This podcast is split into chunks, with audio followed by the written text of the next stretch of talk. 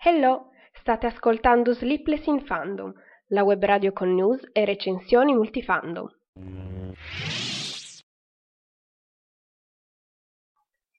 E buon pomeriggio a tutti, bentornati alla diretta, sono Marisa e oggi vi parlerò di Red Sparrow, che sono riuscita ad andare a vedere al cinema ieri. Ovviamente ve ne parlerò senza fare spoiler, e poi commentiamo insieme i premi assegnati la scorsa domenica agli Oscar.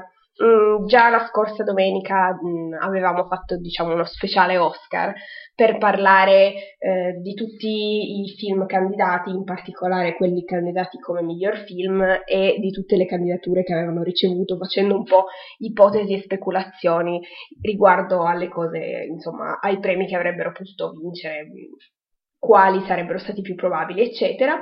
E oggi quindi commentiamo un po' i risultati. Bisogna dire che non ci sono state grandi sorprese, anzi piuttosto prevedibili, anche avendo seguito un pochettino la stagione dei premi che si è praticamente conclusa, quindi... poi altre cose da dire: se volete commentare basta fare il login su Spreaker e commentare adesso qui in diretta nella chat. Vedo che c'è già Marti, quindi ciao Marti. Se no dopo con il podcast chiaramente potete commentare sia su Spreaker sia su YouTube, potete lasciare un like, iscrivervi al canale, condividere, commentare, insomma fare quello che vi viene meglio. Dunque oggi mi scuso perché almeno io mi sento la voce leggermente roca, o comunque non tanto messa bene, e quindi spero che non si senta troppo anche da parte vostra. Altra cosa, diciamo che oggi ero un po' più nelle curve rispetto alle altre volte, quindi la puntata di oggi sarà più improvvisata rispetto alle altre, il che è tutto dire, però dai su, non disperiamo, la diretta è bella perché si improvvisa e perché non sai mai quello che può succedere. Dunque, intanto, ecco un'altra cosa che mi viene in mente. Volevo un po' scusarmi perché volevo aggiornare il blog questa settimana, ma veramente non ce l'ho fatta, tipo non ho avuto il respiro per farlo. Avrei voluto pubblicare i vincitori degli Oscar anche sul blog, ma in realtà alla fine li ho pubblicati solo su Instagram, su Facebook e vabbè. Poi ogni mese faccio il post con tutti i film in uscita nel mese, e non sono ancora riuscita a fare il post di marzo e siamo all'11 marzo. In compenso ho già iniziato a fare, insomma, buttare giù le idee per il post di aprile, perché sinceramente o inizio a farlo un mese prima o non riesco più a farlo, ma vabbè, non importa. Passiamo agli argomenti di oggi, che è meglio così non perdiamo troppo tempo, visto che abbiamo i soliti 45 minuti contati. Quindi partiamo con Red Sparrow. Intanto circostanze qui bisogna dirle, perché un pochettino hanno sicuramente inciso sull'opinione che mi sono fatta del film. Sono riuscita a vederlo ieri sera e purtroppo le condizioni non sono state ottimali, perché non me l'aspettavo, ma la sala era completamente piena e, non avendo prenotato i biglietti in anticipo, sono finita in prima fila. Orribile, non lo farò mai più.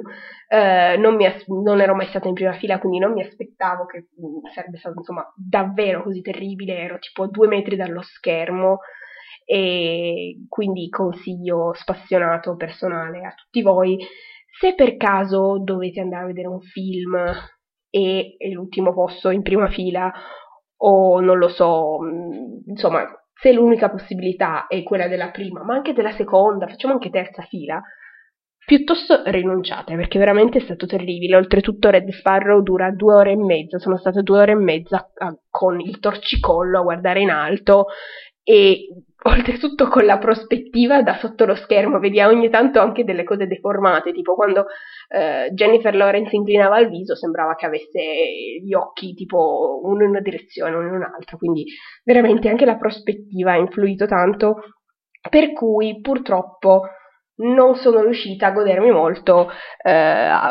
soprattutto la fotografia, ahimè, e la scenografia. Lì è stato un pochettino, 2 cose che dei film mi piacciono moltissimo, ahimè non sono riuscita a vederle come avrei voluto. Poi vabbè, sicuramente potrei andare a cercare magari in streaming o comunque diciamo rimediare al disastro, però siccome dura 2 ore e mezza e trovare un momento di tempo per anche riguardare un film già visto, insomma, un po' così. Ma vabbè, parliamo del film e non di queste circostanze sventurate. Comunque, intanto le recensioni, che io dico recensioni tra virgolette, le frasi, ecco, che invitano il pubblico a guardare il film, quindi quelle che magari vi escono fuori su Facebook oppure sulle GIF Instagram, insomma quelle cose che vengono fuori, i mini trailer, ecco, dove vengono fuori le scritte che diciamo danno un parere condensato in una frase rispetto al film.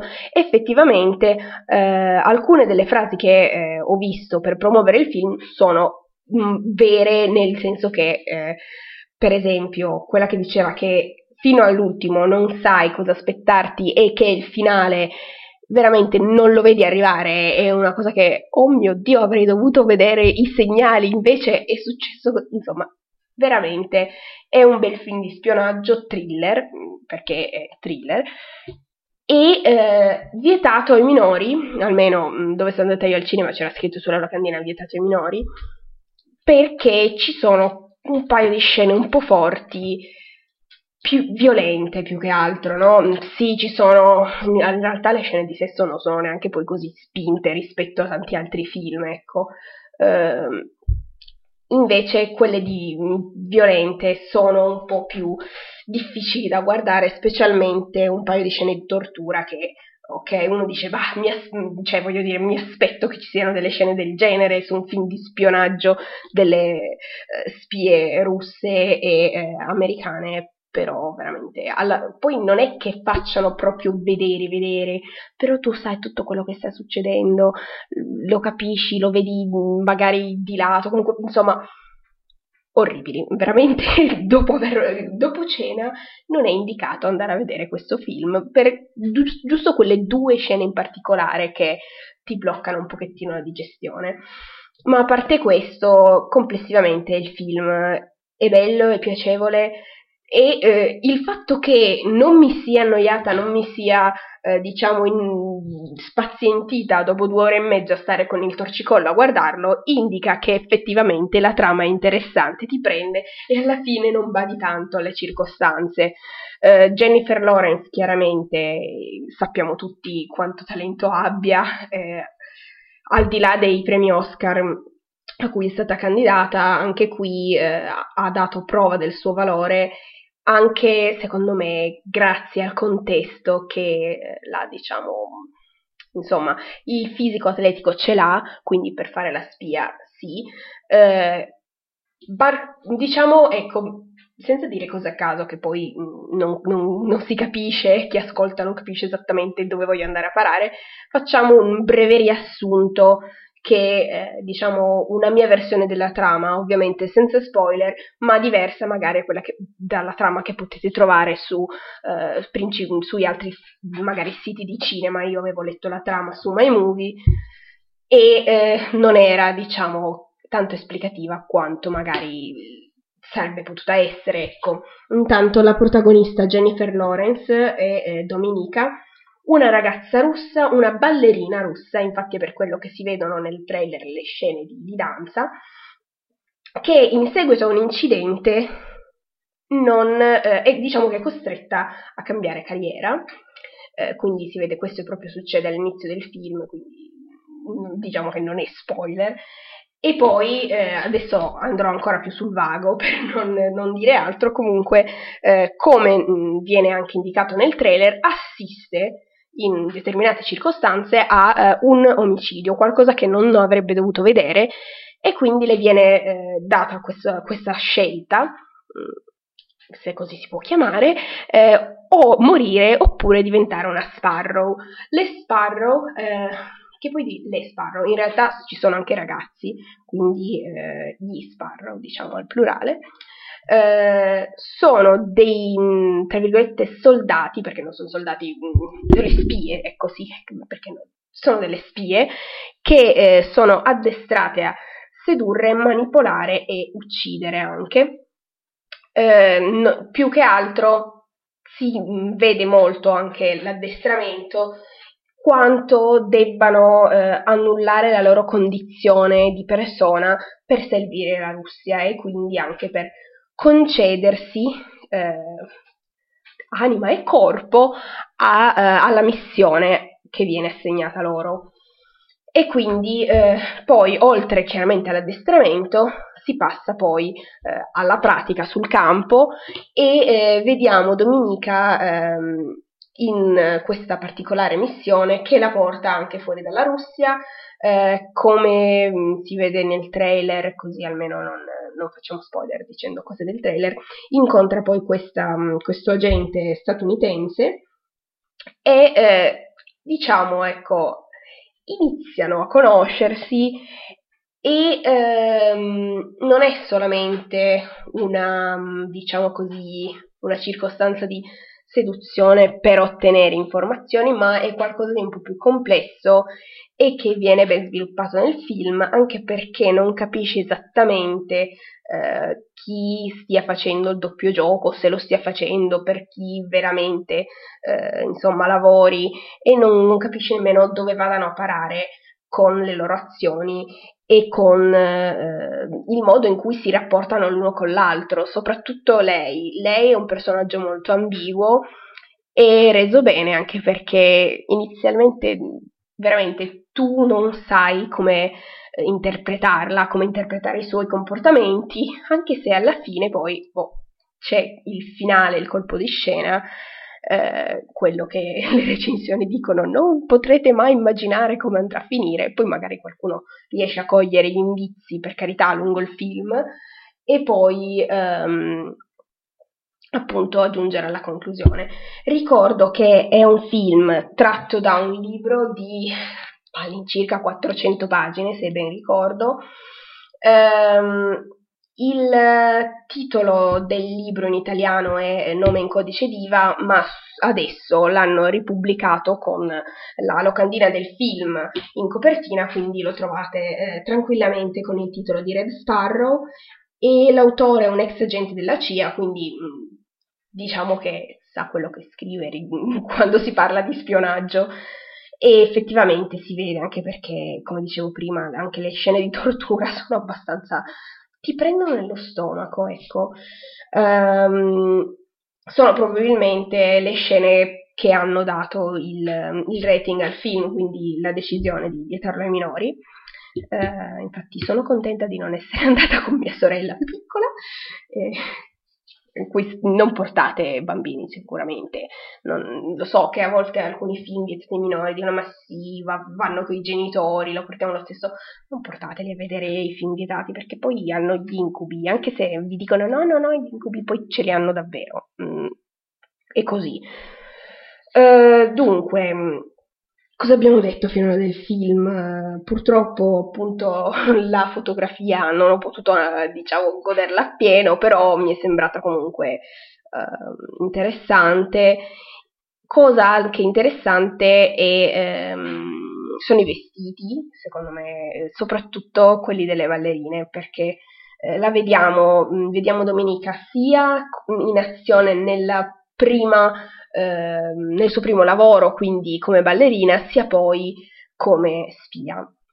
E lì poi come spia chiaramente i vestiti li cambia in base un pochettino allo scopo che vuole raggiungere, e anche qui si vede bene come abbia, diciamo, studiato il linguaggio del corpo e del modo di presentarsi per raggiungere lo scopo desiderato, qualunque esso sia, perché appunto è molto ambiguo come personaggio. Ragione per cui consiglio la visione di questo film. Non fatevi spaventare dalla lunghezza, è un film di spionaggio molto avvincente, quindi anche questa volta Jennifer Lawrence e Francis Lawrence, che è il regista anche della trilogia di Hunger Games, si sono ritrovati per lavorare nuovamente insieme e hanno fatto un altro bel film da vedere. e quindi vi consiglio la visione. Dunque, sono passati 15 minuti, quindi direi di passare alla parte più lunga della puntata di oggi, quindi il commento degli Oscar. Passiamo, intanto magari andiamo nell'ordine un pochettino come siamo andati la scorsa domenica, per parlare delle varie candidature ricevute dai film. Allora, intanto La forma dell'acqua ha ricevuto 4 dei premi a cui era candidato, aveva ricevuto 13 candidature, quindi diciamo che i premi sono stati un po' distribuiti tra tutti. Io mi aspettavo un paio di cose diverse, ma per il resto appunto erano abbastanza prevedibili. Poi cos'altro c'è da dire? Vabbè, magari parliamo dopo del film che ha vinto come miglior film. Ah, ecco, altra cosa da dire che la scorsa volta avevo detto che avevo visto 1, 2, 3, 4, 5 dei film in concorso, poi sono riuscita a vedere anche Lady Bird, quindi in totale 6. Devo dire che Lady Bird non mi ha colpito particolarmente.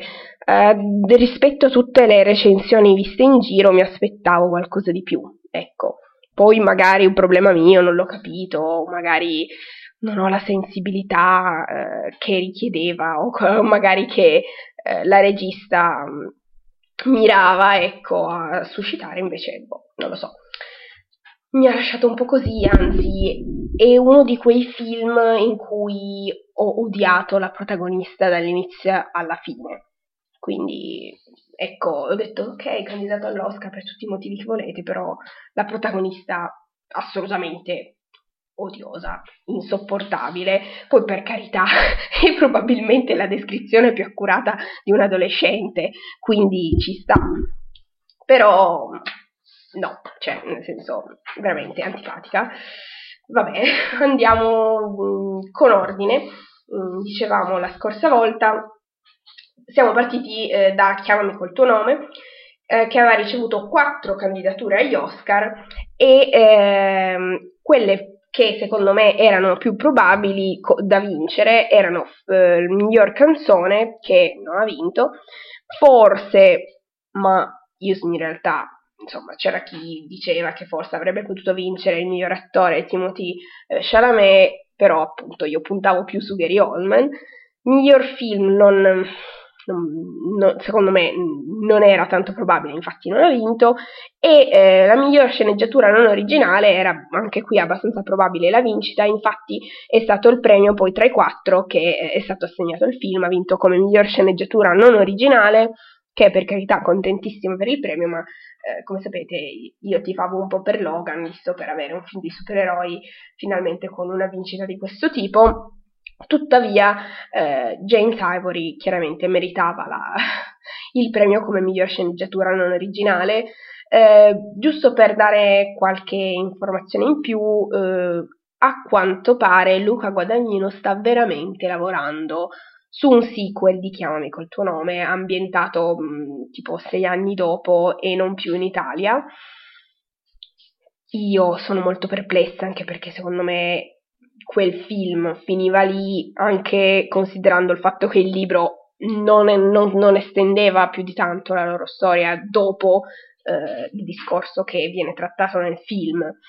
Quindi non capisco veramente la necessità di inventarsi ancora, per carità, il voler portare ancora sul mercato questa storia, chiaramente, e l'enorme successo che ha riscosso è chiaramente un motivo per andare avanti magari a fare i sequel, però si sa, quando una storia è scritta per iniziare e poi finire lì, aggiungerci dei sequel non è sempre una buona idea. Infatti, diciamo, quasi sempre, nella maggior parte dei casi, il film è sempre il migliore, poi i sequel si dimenticano, cadono un po' così anche di qualità, ecco. Scusate che mi sto, come dicevo, sentivo un po' la voce oggi così, speriamo di non ammalarsi, di non perdere la voce. E vabbè, poi Altro film con moltissime candidature era Dunkirk.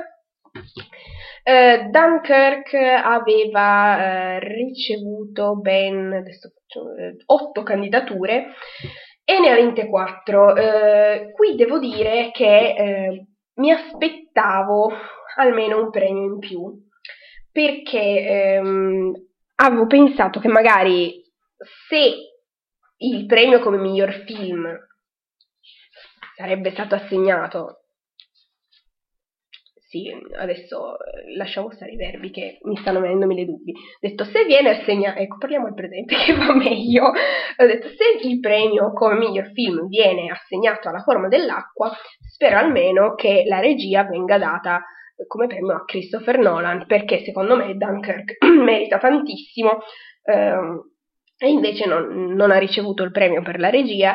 Io avevo questa speranza, tra virgolette, che già sapevo che era una speranza vana, però speravo che magari l'Academy avrebbero sorpreso tutti dando il premio come miglior film a Dunkirk, perché secondo me tra questi qua era quello che complessivamente a livello tecnico e visivo, insomma tutto quanto, aveva un livello altissimo, e invece no, purtroppo non ha vinto, però ha vinto dei premi che erano assolutamente obbligatori da dare a Dunkirk, perché il montaggio sonoro e il sonoro erano assolutamente obbligatori per questo film, perché veramente a livello tecnico è stupendo. Poi per carità anche la fotografia è bellissima, e vabbè la colonna sonora chiaramente di Hans Zimmer, però tra le candidature che ha ricevuto sicuramente questi premi tecnici erano i più meritati, quindi il montaggio e il sonoro.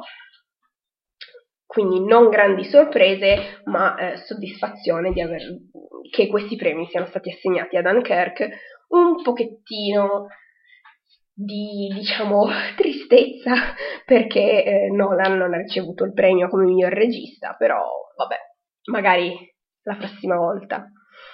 Passiamo ora invece al film che appunto aveva ricevuto più candidature in assoluto, quindi 13 candidature per La forma dell'acqua, che avendolo visto, diciamo, a gusto personale non gli avrei dato la statuetta come miglior film, perché comunque sì, bello, una bella favola, come dicevo l'altra volta, una bella favola in chiave fantasy, un pochettino horror, ma perché comunque considerando il personaggio dell'anfibio, però ecco, avrei appunto, non so, miglior film, ma sì, insomma,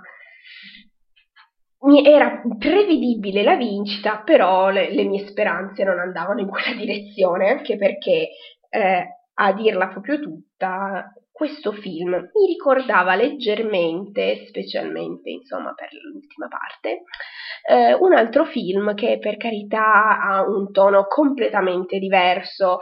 Sto parlando di Splash, una sirena Manhattan, e chiaramente una commedia, non è tanto concentrata magari sul lato fantasy come lo è invece La forma dell'acqua, però a grandi linee, se andiamo a vedere la trama, togliendo gli abbellimenti aggiunti qua e là, alla fine la seconda parte del film è tipo identico, quindi boh.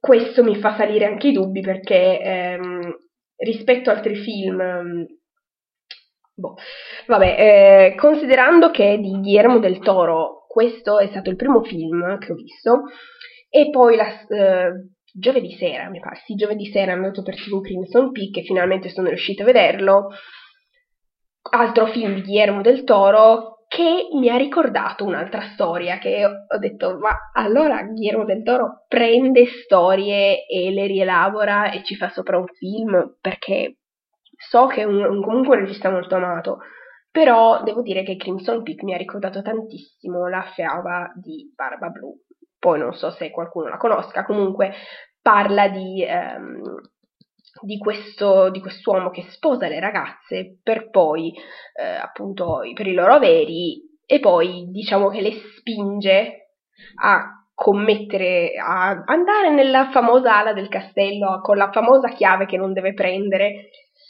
e poi alla fine finisce con l'omicidio e poi lui poi va a cercare un'altra moglie, quindi alla fine è Crimson Peak, è quello, cioè proprio c'è la cosa della chiave, mi ha rimandato tantissimo a quella storia. Poi vabbè, in Crimson Peak c'è l'aggiunta della sorella eccetera, però boh, questi, avendo visto due soli film di Guillermo del Toro, questi due, e entrambi mi hanno dato la stessa impressione, quindi sì, un bel film, ma non così, diciamo, non so come dire, eccellente in tutti i livelli, da tanto da dirmi, oh mio Dio, voglio rivedere questo film all'infinito, ecco, considerando appunto che ricordano altre cose. Ah, ecco, piccolo appunto che mi sono segnata, a proposito appunto di Crimson Peak, sono riuscita a vederlo in inglese sulla TV. So che magari un pochettino la gente si scoraggia a vedere in inglese sulla TV, perché magari non comprendendo appieno tutte le cose dette si rinuncia, perché magari su Netflix ci sono i sottotitoli mentre sulla TV no.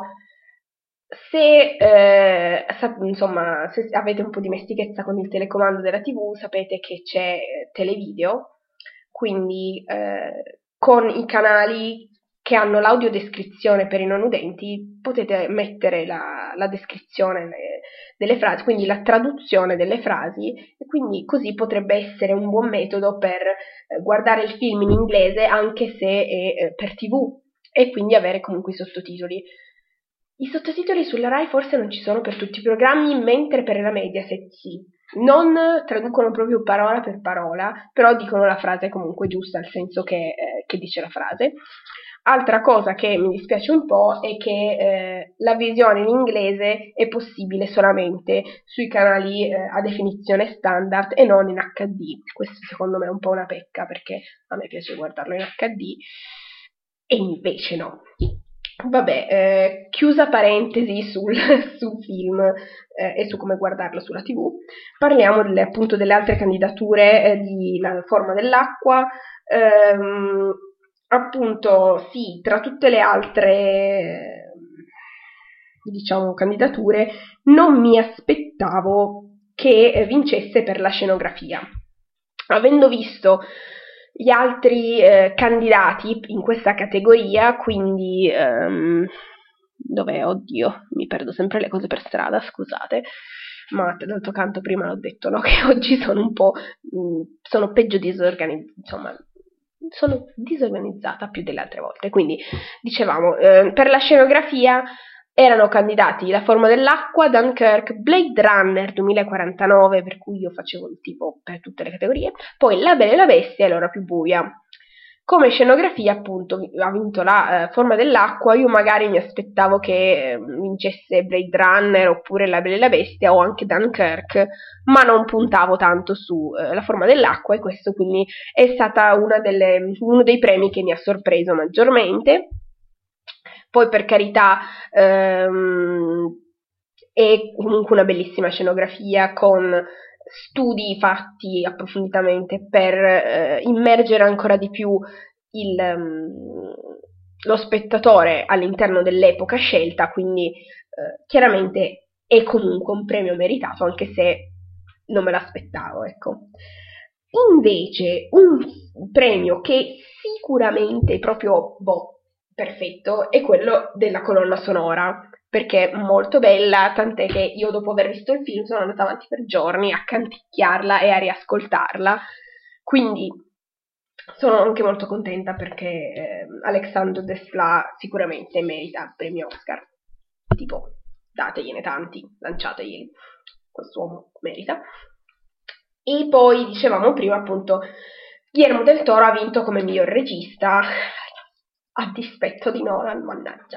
E vabbè, succede. Andiamo avanti che poi se no non rimane abbastanza tempo.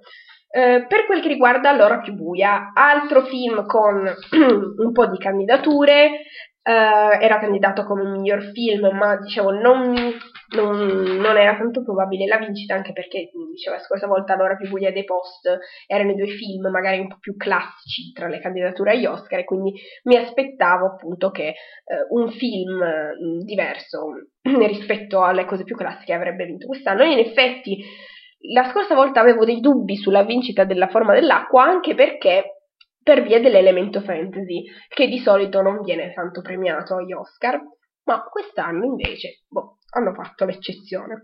Comunque, prevedibile e super meritato, e bisogna anche dire finalmente, miglior attore Gary Oldman, che in questo film veramente si è superato.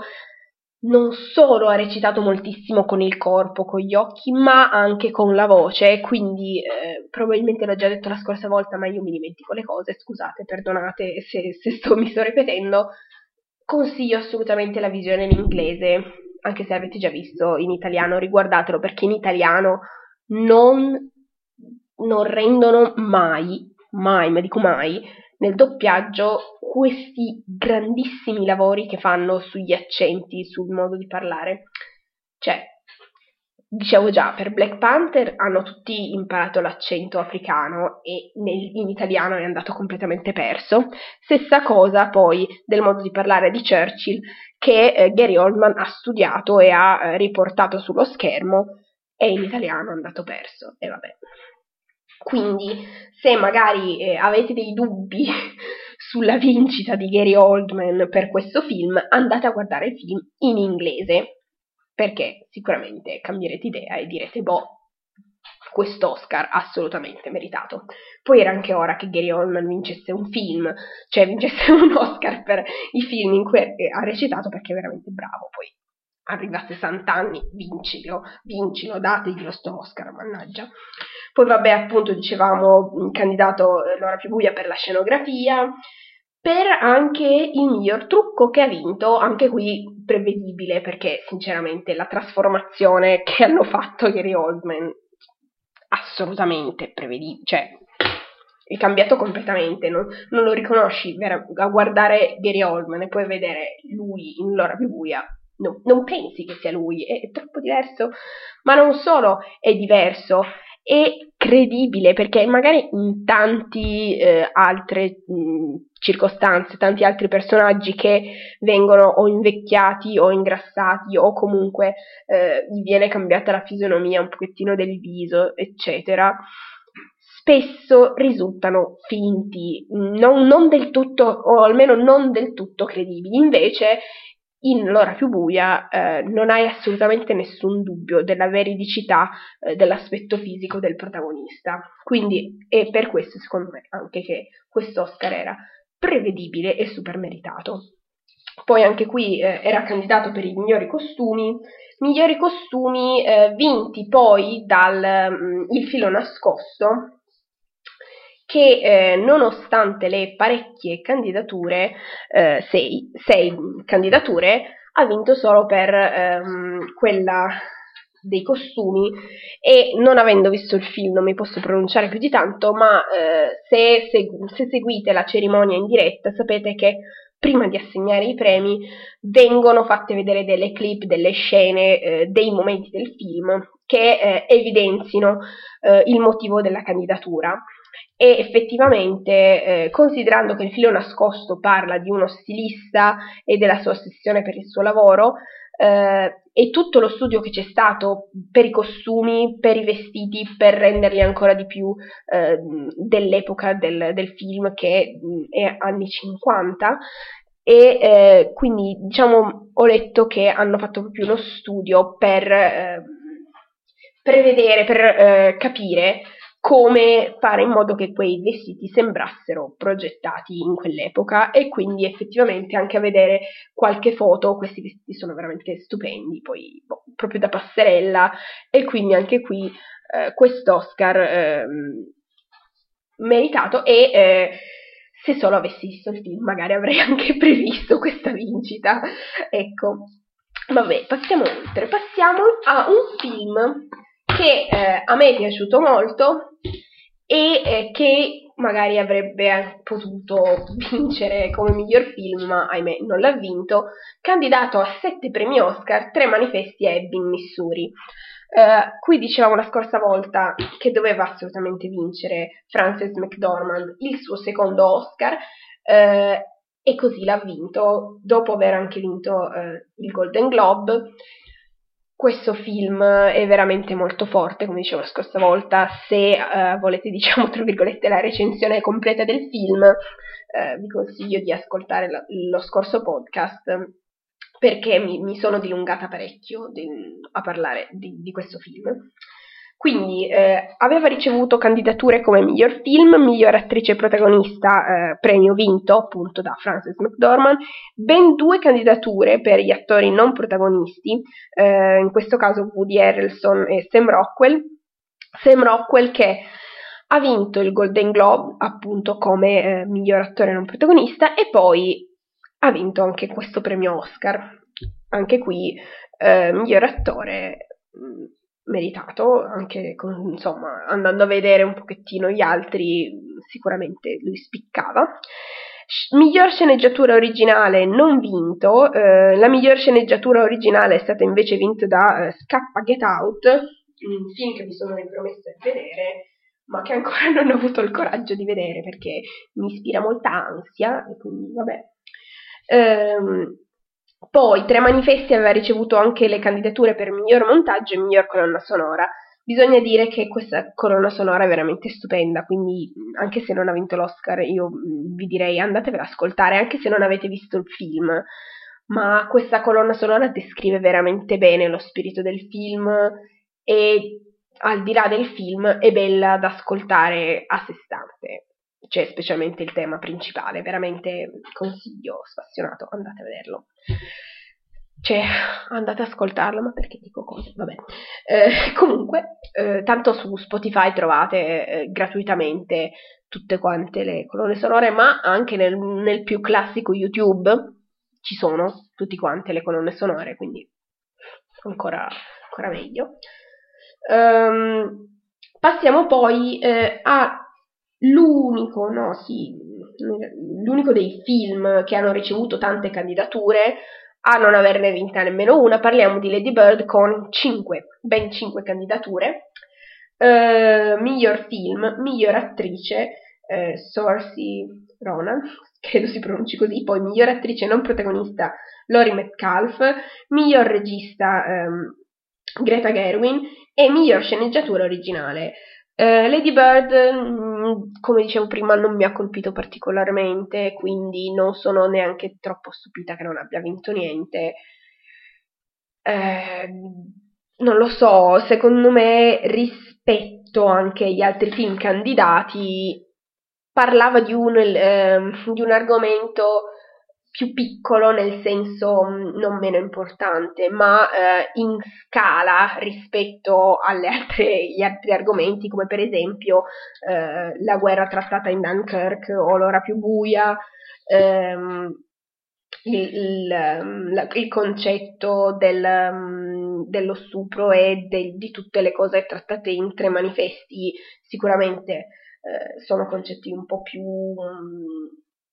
importanti, non so come dire, un po' più forti, ecco, forse è meglio dire un po' più forti rispetto a questa adolescente che veramente, ragazza mia, esci dall'adolescenza perché non ti si sopporta. Voglio dire, io ripenso, ho detto, ma io non ero così durante l'adolescenza, vero? Vi prego, ditemi che non ero così, perché insopportabile a livelli stratosferici. E vabbè.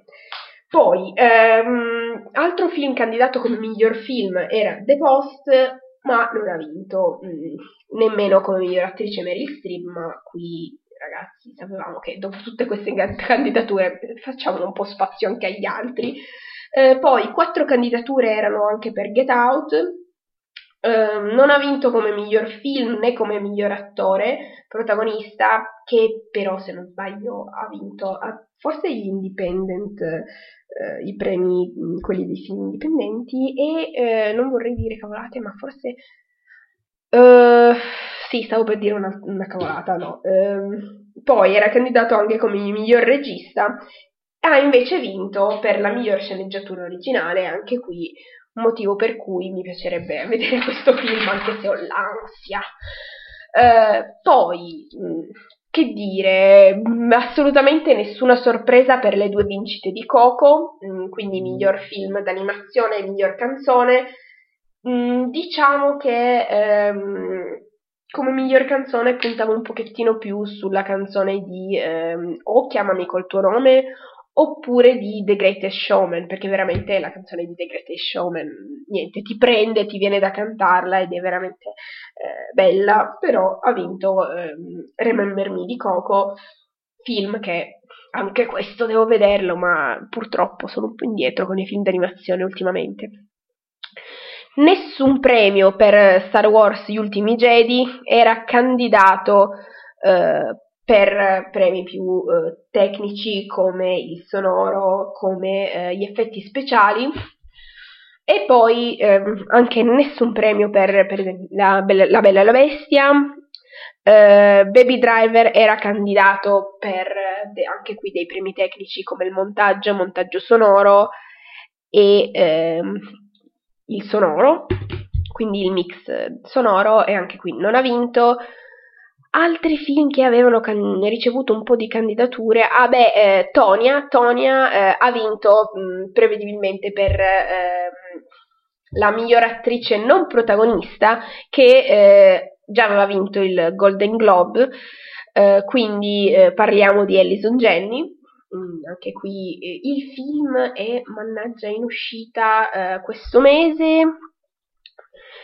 Adesso non voglio dire una data che poi non è vera, però dovrebbe... Sto cercando... No, vabbè, comunque... Ah, ragazzi, mi dispiace... Niente, non me lo sono segnato, non voglio dire date che poi non sono vere. Altro film che aveva ricevuto un po' di candidature era anche Mudbound, disponibile su Netflix, e che non ne ha vinta nessuna. Dedichiamo questi ultimi 3 minuti al mio grande amore di questi Oscar, vale a dire Blade Runner 2049, che aveva ricevuto ben 5 candidature agli Oscar, ne ha vinte 2, e sinceramente io facevo un tifo da stadio per questo film, perché veramente mi è piaciuto tantissimo, a livello visivo mi è piaciuto oltre ogni immaginazione, e già aveva vinto il BAFTA come miglior fotografia, e io ero tipo, no, deve vincere anche l'Oscar, perché non importa tutti gli altri film candidati, deve vincerlo per forza, e infatti sì, l'ha vinto, e infatti nonostante fossero tipo le 4 di notte, le 4, le 5, sono tipo saltata in piedi urlando, sì! E vabbè. E 30 secondi prima ho detto alle mie amiche, ma cerchiamo di non esultare troppo forte che svegliamo gli altri in casa. Poi Blade Runner, miglior fotografia, oh mio Dio, sì! E niente. Non mi aspettavo invece che ce la facesse per gli effetti speciali, perché sì, ha vinto il BAFTA come miglior effetti speciali, però... Avendo visto l'altissima qualità degli altri effetti speciali in questa categoria, che sono per esempio Star Wars, gli ultimi Jedi, poi i Guardiani della Galassia volume 2, The War, il pianeta delle scimmie, anche qui, e poi anche Kong Skull Island, insomma... livelli assolutamente stratosferici. Non mi aspettavo che tra questi, mamma mia, vincesse anche Blade Runner. Speravo magari che vincesse anche per, che ne so, la scenografia. Poi vabbè, il sonoro, il montaggio sonoro, mi aspettavo che non vincesse, perché c'era Dunkirk che, boh, meritava assolutamente la vincita. Quindi spero, insomma, di non aver ripetuto troppo le cose che ho detto la scorsa volta e di avervi un pochettino informato su questi premi Oscar, che spero di mettere per iscritto tipo stasera, ce la posso fare. Per quel che riguarda la prossima settimana, spero, non